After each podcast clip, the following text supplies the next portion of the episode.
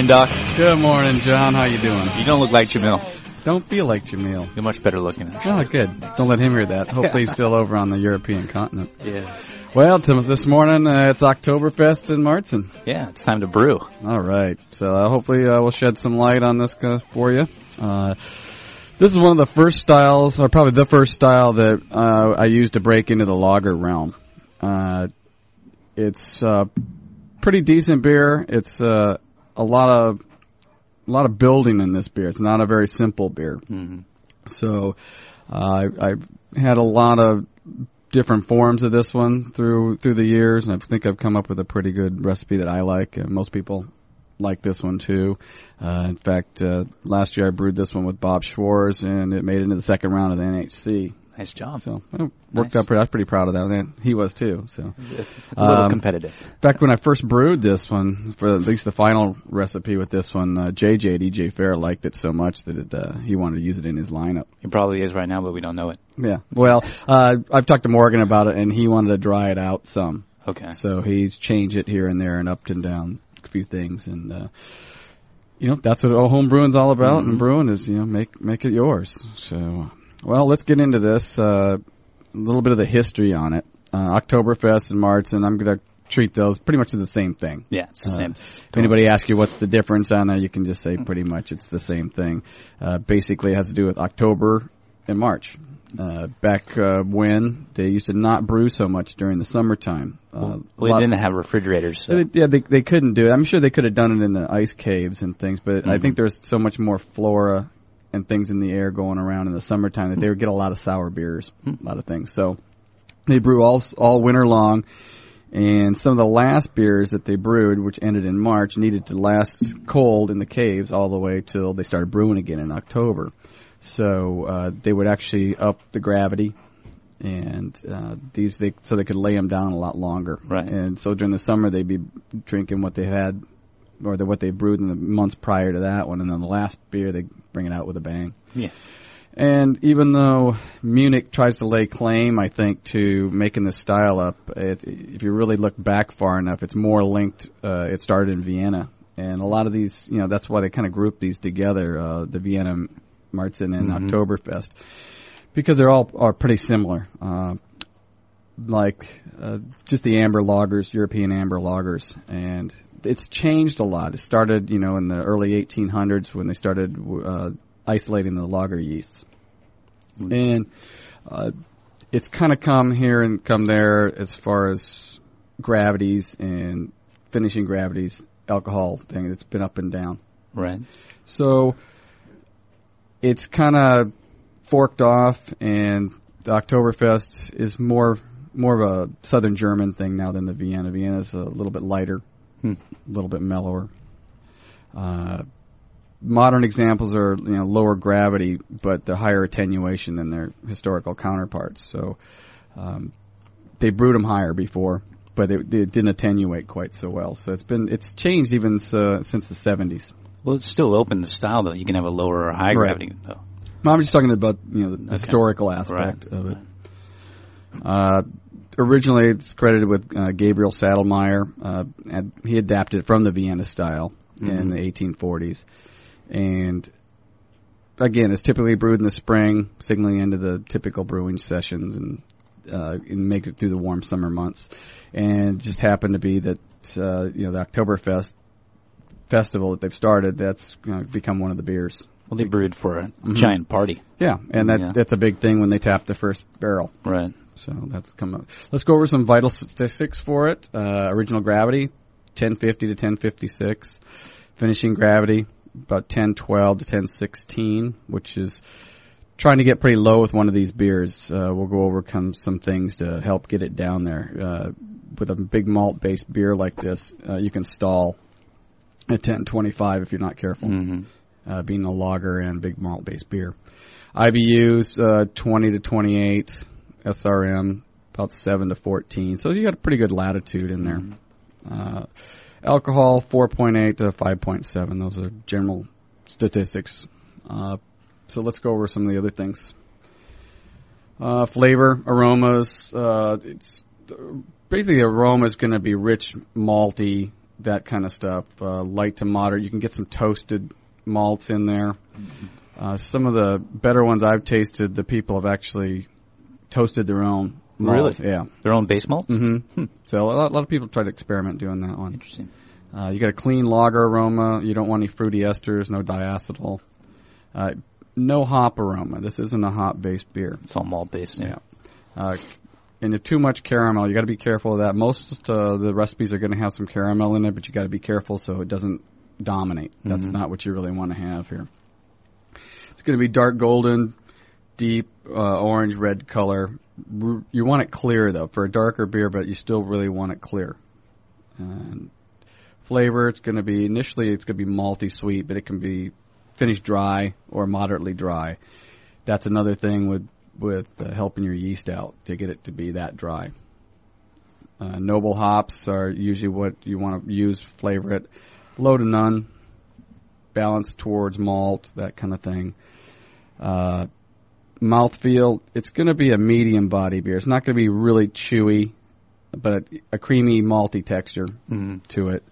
Uh, smooth. Well, That- it's usually malty up front and Right. finishes relatively dry. It, it won't be a thin beer, but you don't want to be chewy like a wee heavy, no. something like that. And that's it's a lager. That's what you're going to have come Mhm. through with that one. Uh, it's going to be basically soft, complex, uh, but not overly sweet and nasty. Right. So That- don't overdo with your crystal malts. Right. That's that goes back to a lot of a lot of these things are going to interplay with this and and how you're going to get it drier with the yeast. Don't overdo it with crystal malts. And we're, we'll go over here a couple of things on how to how to get in and you know build these things. Uh, commercial examples. You're going to Paulaner Oktoberfest, uh, which is what we tried last night.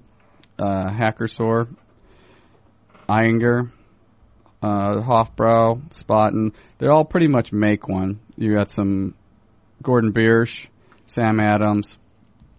Although Sam Adams is a little bit weird, but it's got some late hopping in there. Yeah, I've had Sam Adams. But one thing, if you taste all these from Germany, they're going to be a little bit different. hmm Uh, some are going to be drier, some are going to be sweeter, some are going to have more maltiness uh, or more mouthfeel. There's a wide range in this, so there's no exact copy of, of what it should be. But gen- it's kind of a general idea. Amber lager. An amber lager, Right. right. Yeah. And when it comes down to it, you probably won't brew the what you're looking for the first time, but it's a there's a lot of things to play with in here, and it leaves for experimentation. Well, it's hard to do well and balanced. Yeah.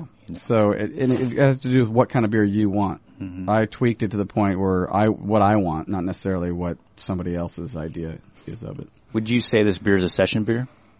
No, No. not generally. No, Okay. uh, it's It's pretty easy drinking. it is though. it, it is easy to drink, but it's going to be a little higher in alcohol, Right. and it is going to be a little more filling because of all the malt. Right. Uh, Well, all the residual, yeah. I mean, it's not like you can't have a few of them, but I knocking back ten of them might get you in a little trouble. Yeah.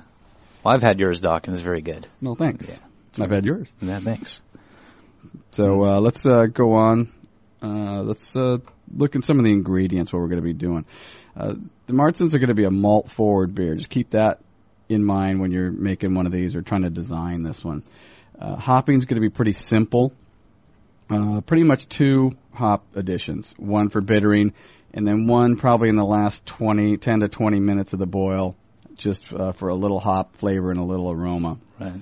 Uh, you want to have you're shooting for a moderate bitterness and a low hop flavor and aroma.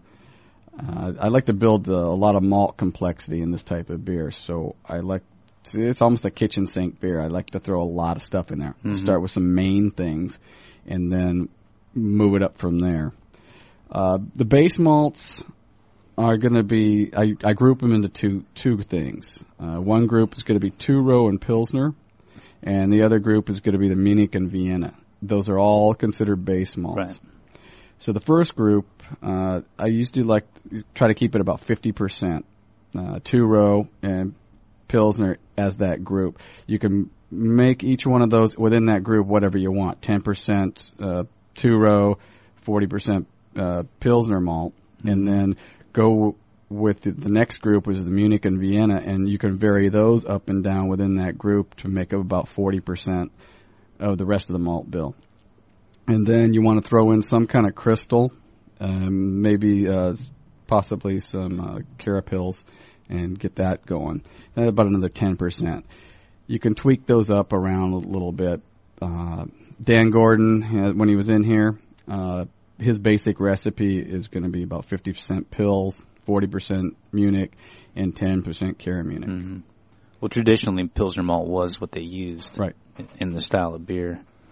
But you'd be amazed how much changing your base malts really does change the malt profile of beer. Right. And so this is a, the first place you'd probably want to be playing around with everything is try to stay in those two groups. Uh, group the two row and the Pilsner together and group the Munich and Vienna together and play with each one of those, keeping each group at the 50% for the two row Pilsner and the 40% for the, for the Munich. And by changing those up and down, you can really tweak the recipe. Sure. Uh, you could even, I've even heard of Märzens being almost all Munich beer, uh, all Munich malt. Yeah, why not? You know. And it can convert itself. It has enough that you, it wouldn't be good if you use a lot of adjuncts or other things, uh, because it doesn't have quite enough enzymes to really convert everything. Although it'll convert itself, Right. but uh, too much Munich and in my experience is you're going to get it's almost a cloying sweetness Mhm. too much, and then you got to start playing with other things to kind of balance that. Well, would out. it finish relatively high in the final gravity? No, not necessarily. Okay. That, that has to do with your mashing, Hmm, things like that. But it, it has to do with we're we're trying to build a malt complexity here. Mhm. That's why we're going to use a lot of malts Well, in this. What about the Vienna? That tends to be higher in color. Would you want it maybe? It, it's lighter in flavor though, okay. so I usually try to use that to cut back on the Munich because the Mhm. Munich's going to be a lot stronger of a flavor. So rather than using you know for that forty percent of Munich Vienna using all all Munich, I like to use some Vienna to kind of lighten that that Right. flavor profile up some. I did have a question for you about the color from here. Okay. Whether or not you like uh, a lighter or a darker color on your Märzens. One of this person's favorite is the uh, Ayinger, Ayinger Uh-huh. Oktoberfest Märzen, which is one of the darker ones. And I'm just curious what you like to do. I like it darker. Uh, I like it close to 10 in the 7 to 14 range, or, or maybe even up to a 12. I like it to be clear enough, or light enough so you can see through it until it's so clear. And, but I'd like it to be dark to have that kind of visual impact to it. And which malt are you playing with to, to do that? Is that the Vienna you said? Uh, Vienna and Munich and uh, your Cara Munich and Cara Vienna. All of them will give you the and, darker in- color. and, and actually, you can get darker. You can use some uh, chocolate malt. I like chocolate Hmm. malt in certain beers. Or Carafa. Um, but you, if you're going to use chocolate malt, stay low, like one ounce Oh, okay. in uh, in your mash. To do that, what I like to do is take the chocolate malt, grind it into a powder, hmm and after the mash is almost done, I sprinkle that on the top and then recirculate through that. Huh. And how how much can that actually change your color? How many It- SRM? we quite a about? quite a bit. No kidding. Yeah. Just an ounce. Yeah, Wow. as long as you grind it up, because I'm only putting it in there for color, and I only I put it in the mash late, and I sprinkle it on the top, hmm and then I recirculate over the top of that. Now it's such a small amount anyway. Why wouldn't you just put it in for the whole thing? It's not as if you're changing the fermentables or anything, then, right? For the whole mash. Um, I mean. I I don't like putting that much powdered stuff into my mash. Okay. I worry about it filtering. okay. You'll get more flavor too from it when it mashes longer. You get Yeah. more flavor impact. I don't really want the Oh, okay. chocolate flavor coming through. This is mostly just for color. Okay. I mean, especially when it's that low for an ounce in in five gallons, something like that. So Gotcha. that that that's one good way I've learned to change colors on Mm. beers is to use something powdered like dark. hmm Carafa would be good too, uh, but I'm not really putting it in there for the flavor. No, just color. And you can put a little more, a little less, just to just to change the coloring Mhm. of it. So again, this is an experimental beer for anybody that's not brewed one before. Right. Uh, use the guidelines here. Know what your in, uh, ingredients are going to be and how each one's going to affect that one. hmm uh, kind of know what two rows about, what pills or malts about. You've all used those. Uh, Munich and Vienna. A lot of people haven't used those before. I really like to use Maris Otter base malt Yeah. with a blend of malt. I think you get a, some a darker color in it, but you get more body and more mouthfeel and a slight biscuit edge to it too, Mhm. which complements I think the the CaraMunichs and the CaraViennes. Well, well, some of the uh, malts that I'll use are aromatic. I'll use some of the crystal malts. Uh, use some some carapils to help with the mouthfeel. Some. what what do you think aromatic does to your beer? I like. It gives it a little bit of biscuit. Oh, it does? Yeah. Okay. Like you don't want very much in there, just enough to kind of. Like, you want to use a little bit subtle biscuity. You don't want to have that one be right up front. That's not what this beer is Hmm. about. But again, it, it adds to the complexity of the, of the base malt. Does it contribute at all to the malt aroma that you smell? You're going to get some of that too. Okay. So I always wondered if that's why they called it aromatic. couldn't tell you exactly why they call it aromatic. It's most people use it for the flavor Okay. more than anything else. Hmm. Okay. Uh, so that that'll pretty much get you in the ballpark for most of the base malts and and Well- some of these things. Some of the other uh, crystal malts and things you can use are you know crystal and sixty. Uh, Carapils, CaraVienne. There's a new one, Carafoam, but that's not going to give you a whole lot of. That's more like a Carapils. Right, just have So- retention. So that might help some.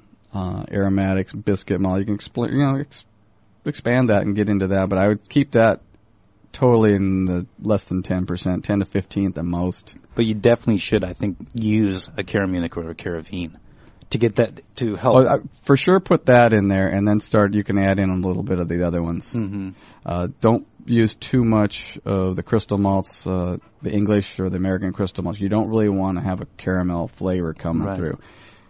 But you could add to it slightly.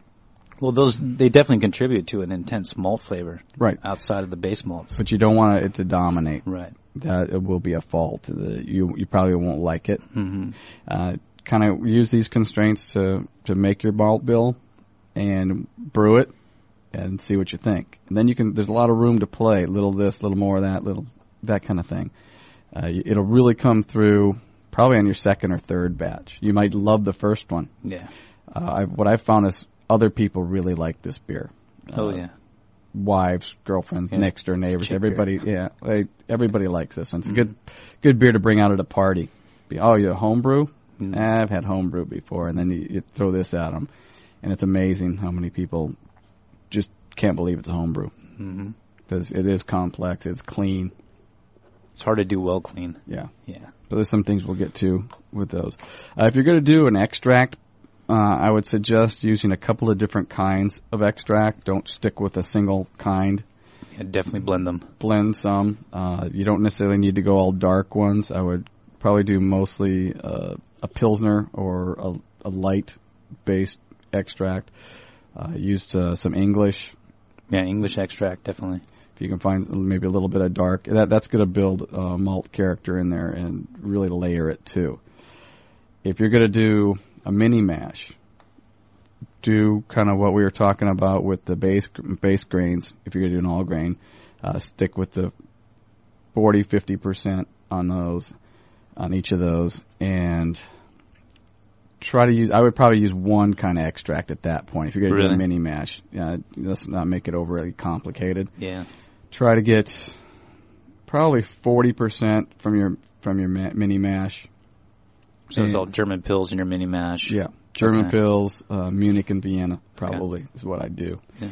Try to get probably 40% of your gravity points out of it. And then for your your extract, what would you use? English? I would probably use well, I would use an English. I, Uh, would- I, I would actually probably just go switch uh, it. that yeah English or I even go something light. Okay. If I'm using extract, I like to stick with light. And if I'm doing a mini mash, that much trouble, I'll use the mini mash to put the color in. Is that a general rule for you? If you're doing an extract, you almost always want to pick a light extract. That's that for me. saying? Yeah. Why is that? Uh, th- because uh, I usually don't do all extract beers, and, Right. But I can get color and I can get flavor out of either steeping grains, Yeah. or I'm going to get it more out of my mini mash. Yeah. I I don't really know how a lot of these guys make their their different kinds of extracts, Yeah. so maybe they've got things in there that I don't want. So you just feel it's safer if you use a Yeah. lighter one. Yeah, Okay. I can I can I if there's a flavor in the darker ones I don't want, it's kind of hard to mask it that way rather than build it up. Okay. Hmm. Uh, b- before you move on from, from green and color too, just back to that for a second. Somebody had a question if you know about uh, Sinamar Yeah. and, and what you think about that as a darkening agent. Uh, actually, I haven't had the chance to use it yet. It's a it's a coloring agent. Hmm. It's they it's malt based. An extract of sort? Yeah, uh, it's kind of an ultra concentrated wort, Okay.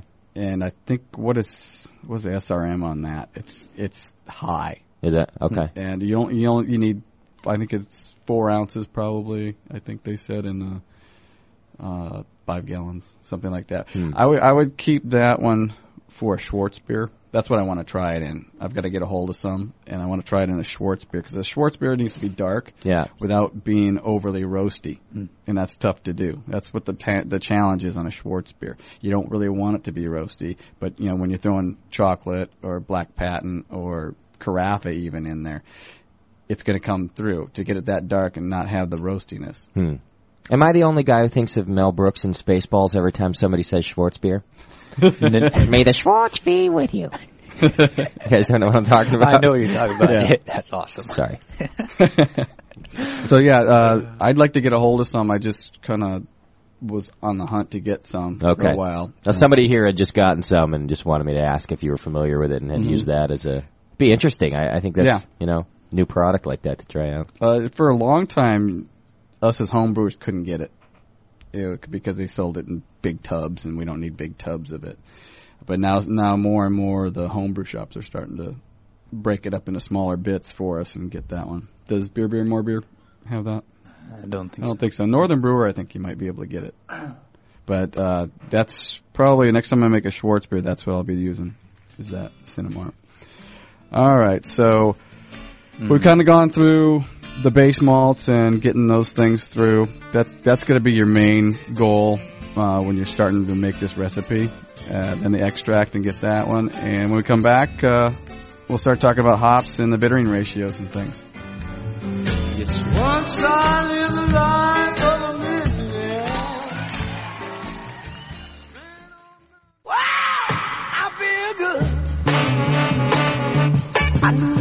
Now, back to the Jamil Show. Feel good.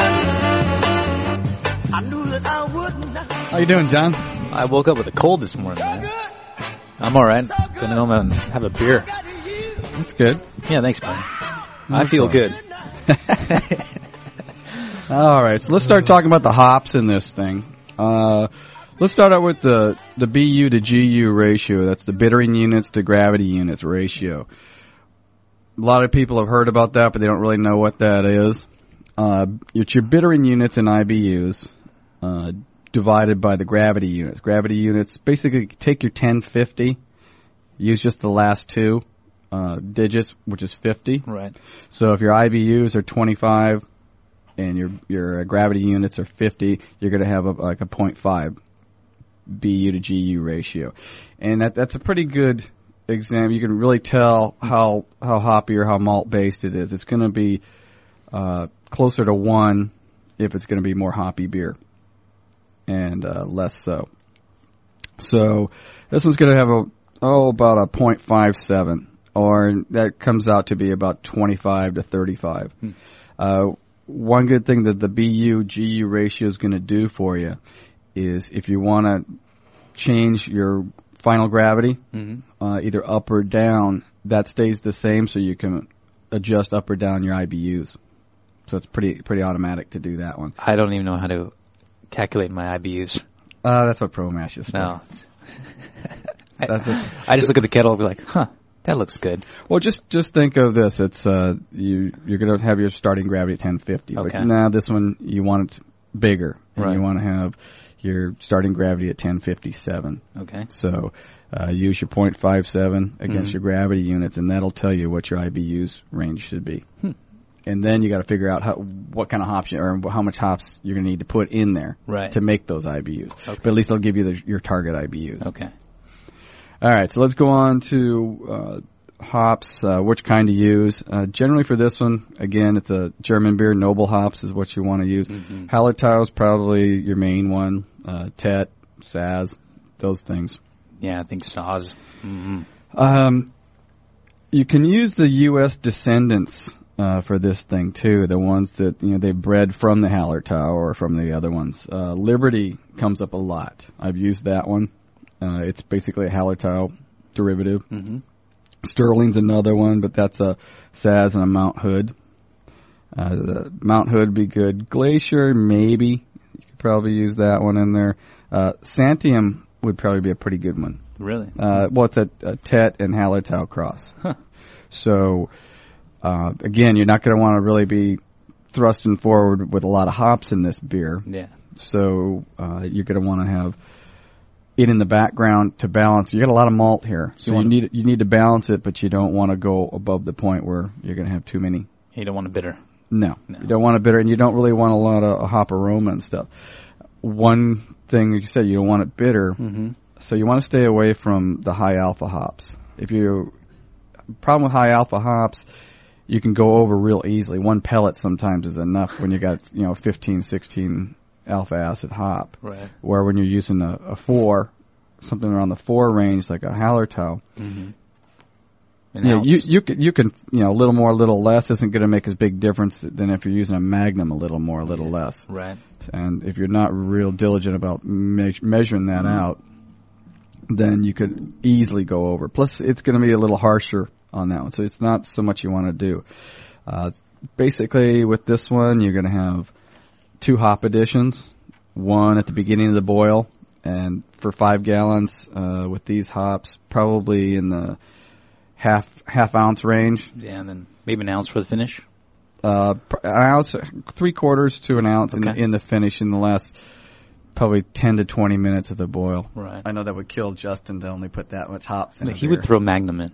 Oh yeah, no, he'd be looking at those two ounces of hops that he has, and just Yeah. his hand would be shaking. I don't know what that sissy shit is you guys are talking about. I'm gonna throw some hops in there.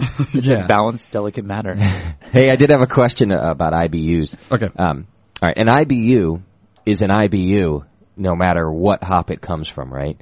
So, for example, you know what I'm getting at. I know that you would use less hops if it has a higher alpha acid to, Right. to get an IBU. But what I'm saying is, you know, one IBU that comes from an ounce of this and one IBU that comes from two ounces of that, it's still the same, Right. isn't it? Yeah, the IBU is going to be your measurement of bitterness. Okay. So it really doesn't matter where it comes from.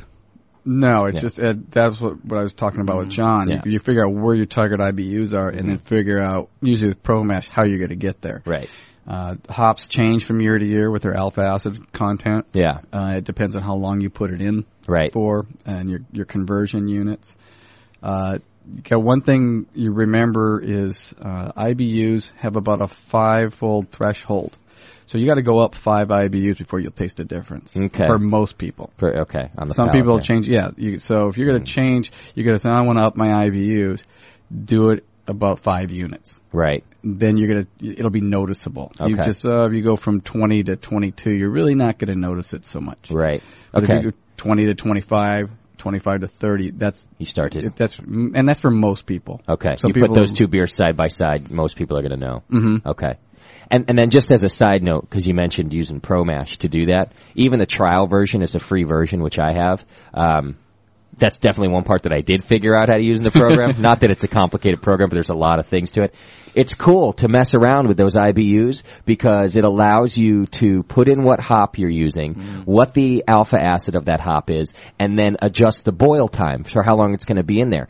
And it's kind of fun just to play with the boil times Yeah. Of the same amounts of hops or play with the amount of hops and not change the boil time and see how your IBUs go up and down. Like I that's how I do it. I put it up to like five pounds of hops for the one minute. My IBUs didn't change. They're like it Mm-hmm. didn't really do anything at all. But but if now if I changed it by just a quarter of an ounce for the one hour hop edition, the bittering edition, Right. it changed the IBUs a ton. Yeah. Uh, you'll, I've noticed when I was uh, figuring out the late hopping edition for uh, the classic American Pilsner, Hmm. Uh, the difference between 10 minutes and 20 minutes is pretty dramatic. Okay, So you almost have to put, if you put it in at 20 minutes, you have to put about half of what you put in at 10 minutes. okay, gotcha. It's a big jump Yeah. at that point.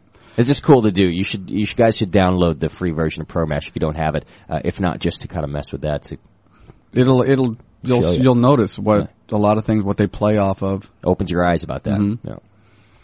Sweet. Yeah. Okay, so that's pretty much the hop thing. It's not a lot of hops there, and you've got some ideas to get through that one. You don't have to use European hops. There's a few out there. If you go on uh, BrewMonkey.com, they've got uh, click on Brew School, and they basically go over a lot of the hops and where they come from, what the different levels of cohumulone and myrcene and those kind of complements, and what you can use them for. They've even got uh, a little section for uh, substitution. What you can use. Suppose you can't get Santiam, what would be a good substitution? And it's a pretty cool page. Got a lot of information there. Uh, if you really want to know about a certain hop, something I mentioned, uh, you never heard of it, it even tells you if, you know how much is being grown. And Wow. the, yeah, as we were talking last night, it has to do with you know how long it's going to be around by how much demand it's going to have. Some I see hops come and I see them go. I sometimes I don't even get to use them before I can't get them anymore. Like Amarillo. Yeah, that's going to be around a while. That, that's a pretty popular one. yeah. Okay, so let's go over to yeast. Uh, the four basic ones that I've kind of written down here are the Oktoberfest, Märzen Lager, German Lager, German Bock Lager, and the Southern German Lager. Uh, they're all lager yeast. You got to play with them quite a bit and coddle them. Uh, they do have a bit of differences in all of them. The one I've kind of settled on, or the two I've kind of settled on, are the, the German Bock Lager and the Southern German. I kind of like those. It's a kind of a softer, rounder. They're cleaner too. They're cleaner. Uh, the Oktoberfest Märzen, as I was discussing with John, I didn't like the way that one came out. Uh, it kind of just, it's harsh. Well, it's got a lot of sulfur in like the first three months. Yeah. It takes a long time for that to go away. Uh, the sulfur will go away. It's, it's just a that's typical of a lager yeast. Mhm. Uh, some throw more, some throw less, and it will age out. Uh, but if you're into drinking your beer really quick, you're probably not going to like that one. Well, the Bock yeast is really good for a quick turnaround. Mhm. It's very clean. Yeah, uh, I know Jamil really likes that Bock yeast. It's probably one of the wider used ones around for that. Uh, I usually split the batches and try the different yeasts, and I've pretty much been through a lot of these. I've tried uh, Bohemian Pilsner with it. Really? Uh, How does- was that? Uh, a little cleaner, but it took away a lot of the maltiness.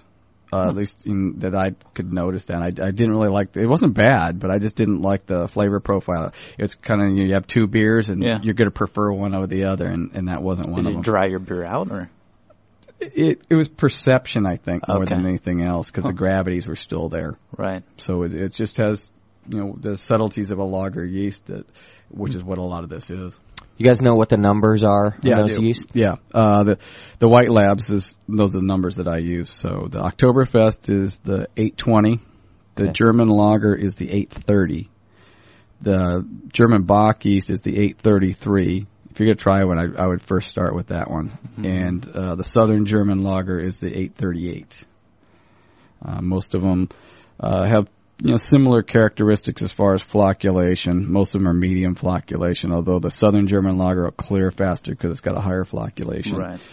Um, fermentation ranges are you know in low. If you can't you know get it low enough, uh, the Oktoberfest Märzen is probably better if you're going to be around the 55 range, something like that. Uh, I try to ferment these lower, you know, below 50. Like 48. Yeah, Okay. yeah, for about that. Uh, the attenuations are kind of different for each one of them. Mhm. Uh, you can look it up on their website. Uh, probably the German lager, the 830 is less attenuative, so you're it's not going to dry it out.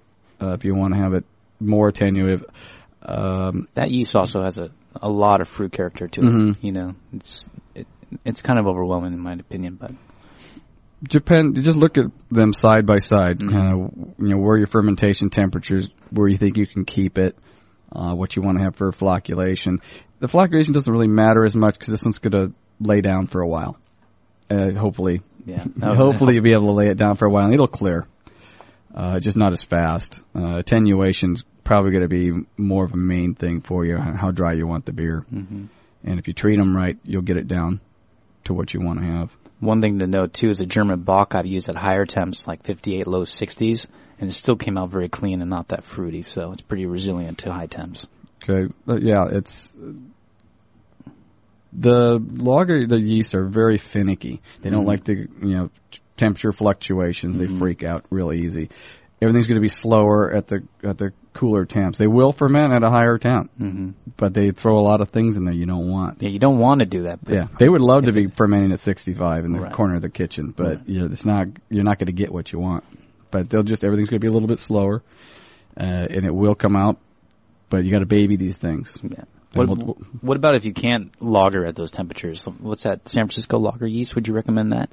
Uh, to it, like the high 50s, low 60s? If you're trying, you know. well, what a lot of people think they can uh, take the San Francisco lager yeast and ferment it at 65. right. Eh, Yeah, it's not gonna no, it, it, I I've tried that just to see what happens, and it's not a good thing. Okay. It's okay, but not in this beer. Uh, it, it not again side by side. It's not the one, I, not the keg I prefer to have. I usually go through the other one first. right. Uh, if you can get the San Francisco lager yeast, you know, at 58, 55, something like that, you'll get a lot better out of Mhm. it. But um, you really need to ferment low, Ferment cold, yeah. really cold All for right. this one. Um, okay, so let's uh, go on to the next thing. Uh, water. Um, I could get ugly on this one, but let, let's just go real simple with this. Uh, your water, moderate carbonate water. You get a lot of dark grains in there, uh, so you really don't want to have it over carbonate water, but about up to about 300 parts per million, 150 be even better. You want your sulfates to be low. So don't be adding gypsum back in there. Your, that's calcium sulfate. Uh, sulfate has a tendency to bring out hop bitterness, and you don't really want that in here. And if you put in too much, it's going to get kind of a harsh bitterness. Not what you want to have in this beer. So if you're going to add some calcium, you want the calcium to be 50 to 100 parts per million. And if you need to add some in there, use calcium chloride. Uh, calcium chloride is going to get your calcium in there. The chloride's going to round out the beer, make it you know some more sweet on the palate, rather than accentuate the hops. Uh, you don't really need to add uh, calcium carbonate or the chalk in there. You Mhm. probably have enough in the water already, but you're going to need some. So if you're going to build water from zero, you're going to need to add some calcium carbonate in there. Uh, generally, probably tap water would be fine, but if you're going to mess with it and you actually know what your water's got, don't start throwing stuff in there if you don't know. Or Yeah. Just just brew like you always do. If you filter it, filter it and brew with it. Uh, water composition can get tricky, but if if you know what you're doing, you can really tweak this whole recipe to get what you want out of it. Just ruin your won't won't ruin your bittering and your all your hops and your flavor in there if you It, it'll it can shove it one way or the other, so you're not gonna have what you what you aim for. right. So I kind of try to explain to people uh, simply what water chemistry is going to do for you is one's the mash, mash pH, and that mostly has to do with the calcium and the carbonates in there. Uh, and the other thing, well, all the other stuff is more for seasoning. Hmm. You want to bring out the hops more. You want to bring out the malt more, and that's what the other things. That's why you don't just add one kind of calcium to it. And that's why you wouldn't add it to the style of beer either. Right. Right. So, and you, if you add too much in there, uh, you're going to end up with kind of Burtonized things, and it's going to taste real minerally, Yeah. and it will come through in this beer, especially with these yeasts. You're going to get a minerally flavor Okay. coming through. So, like I said, if you don't know what's in there already, don't be adding Yeah. stuff. Just brew like you always do. You'll come out with a pretty good beer. If you make good pale ales with your water, you'll make good. You'll make a good märzen with this one. Right. What about mash? Mash temperatures and stuff. That's what we're gonna get to. Cool. All right. The next thing is the processes. So uh, let's go with the the prep ahead of time. You need a big yeast starter for this. It's a usually a high gravity, uh, you know, above you know 1056. It's a lager yeast, so you might want to start it a week before, maybe three four days. Doing it the, the night before is probably not going to be good enough. You know, building up one one yeast vial the night before. This style sucks. you can't put any hops in it. You can't do your yeast starter the night before. I'm out. See ya. and you got to keep it cold, and you got to keep it around for You gotta six keep weeks. it around for six weeks. Who invented this stupid beer? and you're dating a German. That's the way it is, That's baby. funny. All right, so a big yeast starter will help to get the terminal gravity down. Um, if you have to a lesser starter, you're going to stress your yeast out, and you're they're probably going to poop out, probably about 1025, and it'll be an okay beer, a little sweeter than you'd like. Yeah, So you got to do everything you can. The more you get in there, the better. I don't think home brewer wise you're going to over pitch this one. No. Uh, it will dry it out. You'll get it down in the 10-16 range, which is probably just fine. Mm. Uh, but you got to plan ahead for that kind of thing. So I would start it a week before, feed it once, or maybe twice. A lot of oxygen when you do pitch, and that'll you'll get a nice, happy, healthy yeast. And you're pitching cold too, right, Doc? I'm pitching cold, baby. Yeah. See, if I was to do it the night before one vial, I I would do it on a starter and not even worry about it. Get it going the night before and pitch it warm at 68 and cool at 52 within like 12 hours. I'm just trying. It's I've, turned out fine. I would probably grow them up at. I wouldn't grow them probably. I'd probably grow them at 60, 65. I wouldn't grow them up. Room temp. Yeah. Uh, I'm trying to get it bigger rather than just wake them up. Do the night before, you're gonna you know wake up the hell happy guys in there, but you're not going to get a whole big uh, increase in cell count. If you can start it ahead of time, But you- and you're getting them active though. You're getting them happy. Yeah, right. They're comfortable. And they're they're they're But- absorbing sugar. And yeah. Which is the assumption that there's enough cells in that vial already. Then. yeah, there is. Yeah. But you're just waking it up like smack pack. Yeah. So it's the same thing. Yeah. Yeah. I would. If you're going to grow it, grow it. You're going to need some time to do that. Mm. Start it on Monday. hmm Feed it again with uh, some fresh wort on probably Wednesday. So you got to pour off the wort. Some people do, some people don't. If you've got a big enough jug to put it in, you just Mhm. add it to there. Okay. Uh, you, I wouldn't even decant off of that. I would just throw more wort on top of it, Mm-hmm. Okay. and then possibly even once more the night before. Mhm. Get it at high Kräusen, so when you when you pitch, there you go.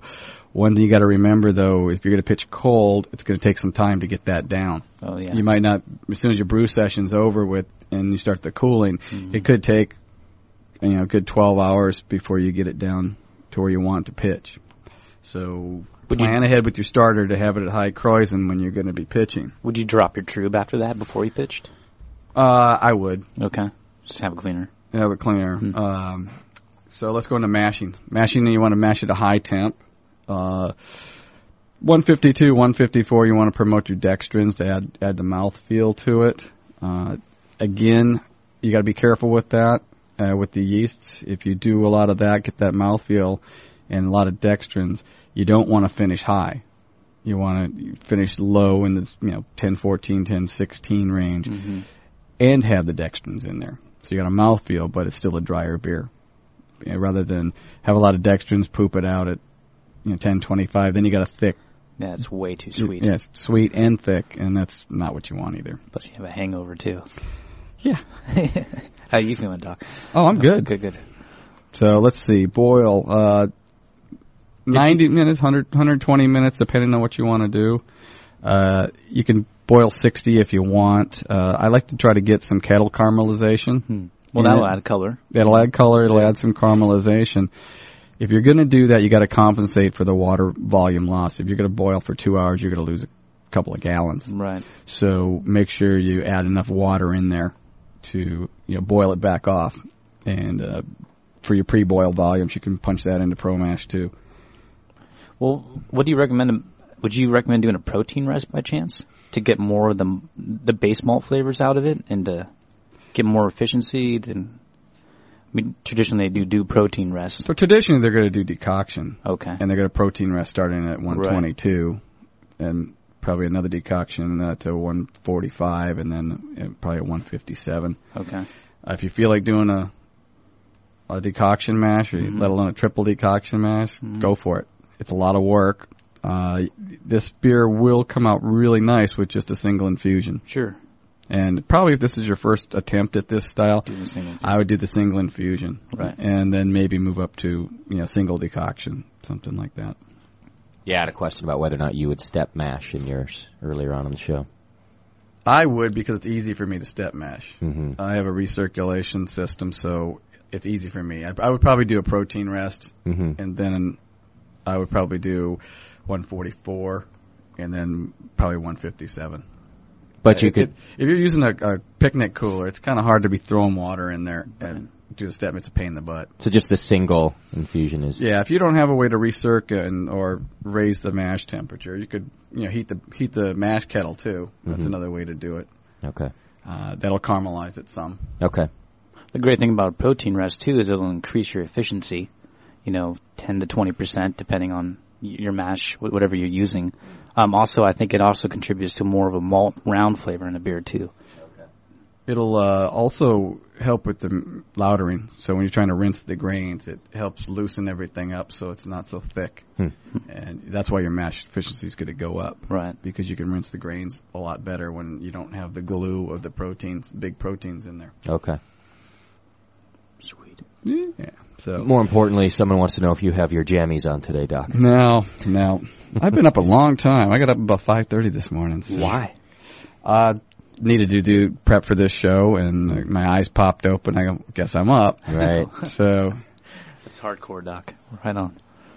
Right on. And you're brewing today too, huh? Didn't you say that yesterday? You're no, gonna I'm brew not. today? No, Yeah, I can do it. no. I got actually. I'm I, I'm rehabbing the bathroom. My wife wanted to Mm. redo the bathroom, so that's I'm going back and doing that. And then uh, we got a doze meeting tonight, No. And we're talking about this style. Club and we're talking about this stuff. So we got a big club meeting tonight that I still got to get ready for. Gotcha. All right. Good stuff. I got a busy day today. Yeah. Oh, you better wrap it up then. Okay, let's wrap it up. Okay, hopping. Ben, I, I went through that again. Uh, generally, uh, two additions. One for bittering at a half ounce uh, for five gallons, and then another flavor aroma at, at about three quarters. Fermenting, I like to keep it low, uh, 48 range, something like that. Uh, it's going to li- take a lot longer probably to ferment all the way out that low rather than at 55, but that's okay. You get some time, leave it. Uh, one of the reasons why you want to get it off the trub to start you don't really want it to be sitting for three weeks on that kind of stuff. So if you can separate it out, do do the Justin where you put in one carboy, let it settle, and uh, you know suction it off and put it in the other carboy. Then then go ahead and pitch. Uh, diacetyl rest, you can do it if you want. Uh, basically, a diacetyl rest is, is the yeast is done fermenting most of the sugars in there they'll start to reuptake the diacetyl back into the cell and make it into other things, but you got to give them a chance to do that. You can do that with time. It'll do it anyway. Right. Or you can, it'll do it a little more efficient if you raise the temperature up. I would raise the temperature up at about, oh, about 1025, and you can bring it up to around the 60 degree range. Leave it there for a couple days, then slowly bring it back down. You can raise it as fast as you want, pretty much. They like that, but they don't like to get cold. Right. So you can kind of trick them into it. Uh, you know, a few degrees a day or in a couple hours, you can you can bring it down slowly, Mhm. bring it back down to you know 1048 range, and leave it there for a couple days. Let it settle out. Uh, once you're done, it'll clean up everything, even at the lower temperatures. Just give it some time. How long? How long would you let it go without doing a diacetyl rest? Normal, normal primary and secondary ferment. Three to four weeks. Three to four weeks. Yeah. Primary, just three. three weeks probably in the primary. Okay. And see what it's like at that point. Maybe another week in there. Like Jamil says, he just kind of sets it and forgets it and Hmm. comes back later. Uh, it's a lot easier not to have to deal with the diacetyl rest. Sure. If you don't stress the yeast, it'll, it'll probably not come out anyway. So it'll, that'll work. Uh, let's talk a little bit about lagering. Lagering is basically yeast cleaning stuff up. Uh, you- the sulfur that's produced by a lager yeast is going to off gas. Uh, it also rounds out the flavor and mellows things out. So you can lager high at, you know, 40, 42 degrees fast. It'll clean up a lot faster at a higher temperature, hmm but it won't be as smooth and nice tasting as if you lager at 32, 33, Wow. just above freezing, but it'll take longer that way. But everybody is in this in the same boat that says uh, it's a lot cleaner, a lot mellower, a lot smoother taste profile when you slow lager, and it's going to take a lot longer at a low temperature to do that. So if it's going to be lower, you're going to get a better flavor out of it, and it's going to take longer, but you can do it faster. Yeah. And it's not just sitting there. The yeast are actually active at that low range. It's a lot slower. Even at 33, they're still Yeah, wow not doing a lot, but they're slowly, hanging out. yeah, hanging out, taking up things, and getting rid of stuff. All All right. right, we got. Are you are you are you done? Yeah, I'm pretty much done. Because I got some Q and A for you. Got five minutes to do these. Okay. Um, okay. Back to recirc and whatnot. Uh, I want to know, uh, you know, how clear are you are you going for when you're doing that that recirculation? Are you, are you waiting till it's perfectly clear that you can see that? Because uh, some of the guys are saying that, that they do it until it's it's usually kind of cloudy still. Uh, if they're going to be doing it manually, hmm uh, usually the manual way to do it is you take a bucket of some sort or a pot in the in the kitchen and run it off your mash, pour it back over the top. Usually three or four times, if it'll set the mash bed and you'll see it noticeably clearer. And that's what you're looking for. If you pull it straight out the first time, it's going to have chunks in it and it's going to be milky, kind of. After recirculating the pot three or four times, you're going to notice a lot clearer, and then then you're good to run it off at that point. Okay. Yeah, Uh, 15 minutes is about enough doing that manually. It'll te- it'll totally run clear after 15 minutes. So basically, just do it a few times. Uh, if you do it manually, I have a pump, so I just kind of run it all the time. Okay. But you want to get the mash bed set, and whatever it takes, the mash bed's going to be different than it depend on the shape of the mash tun. Okay. But it doesn't have to be crystal clear. No, Okay. but you'll know you- you're doing. You should do it, that with any beer. yeah. uh, and at least get the mash bed set. When I used to do it manually with, you know, buckets and, you know, sawhorses and everything, Mhm. I would probably run off half a gallon five or six times, Hmm. or, Okay. or a gallon possibly, and pour it slowly back in and try not to mess up the grain bed. right.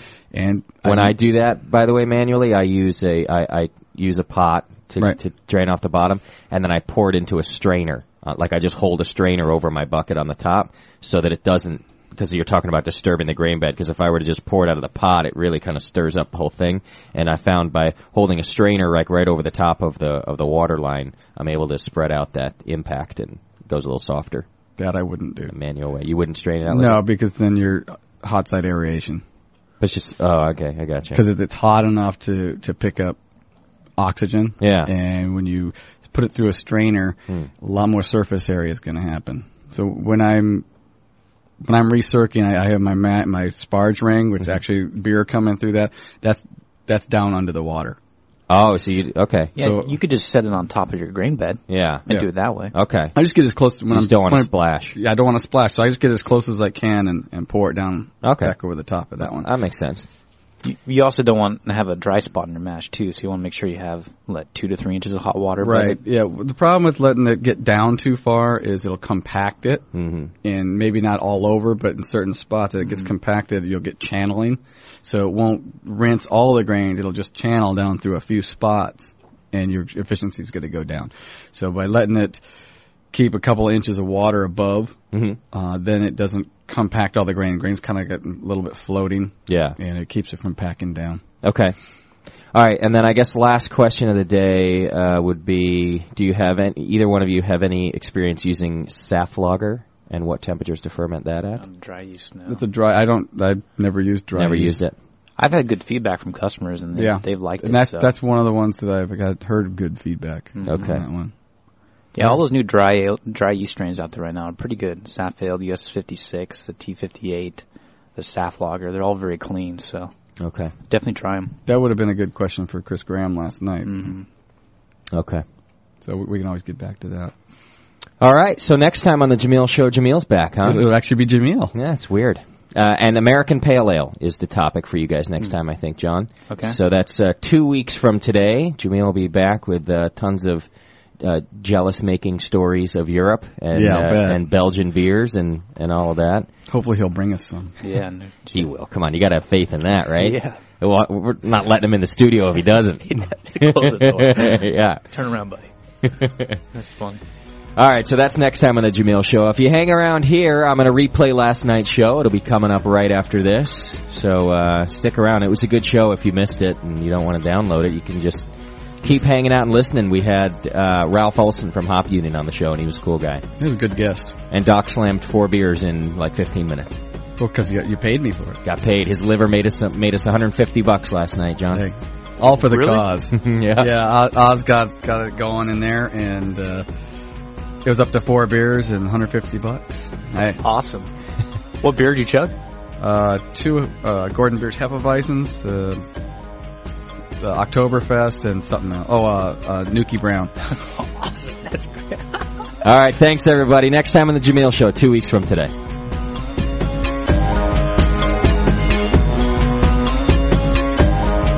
The Jamil Show has been a production of the Brewing Network.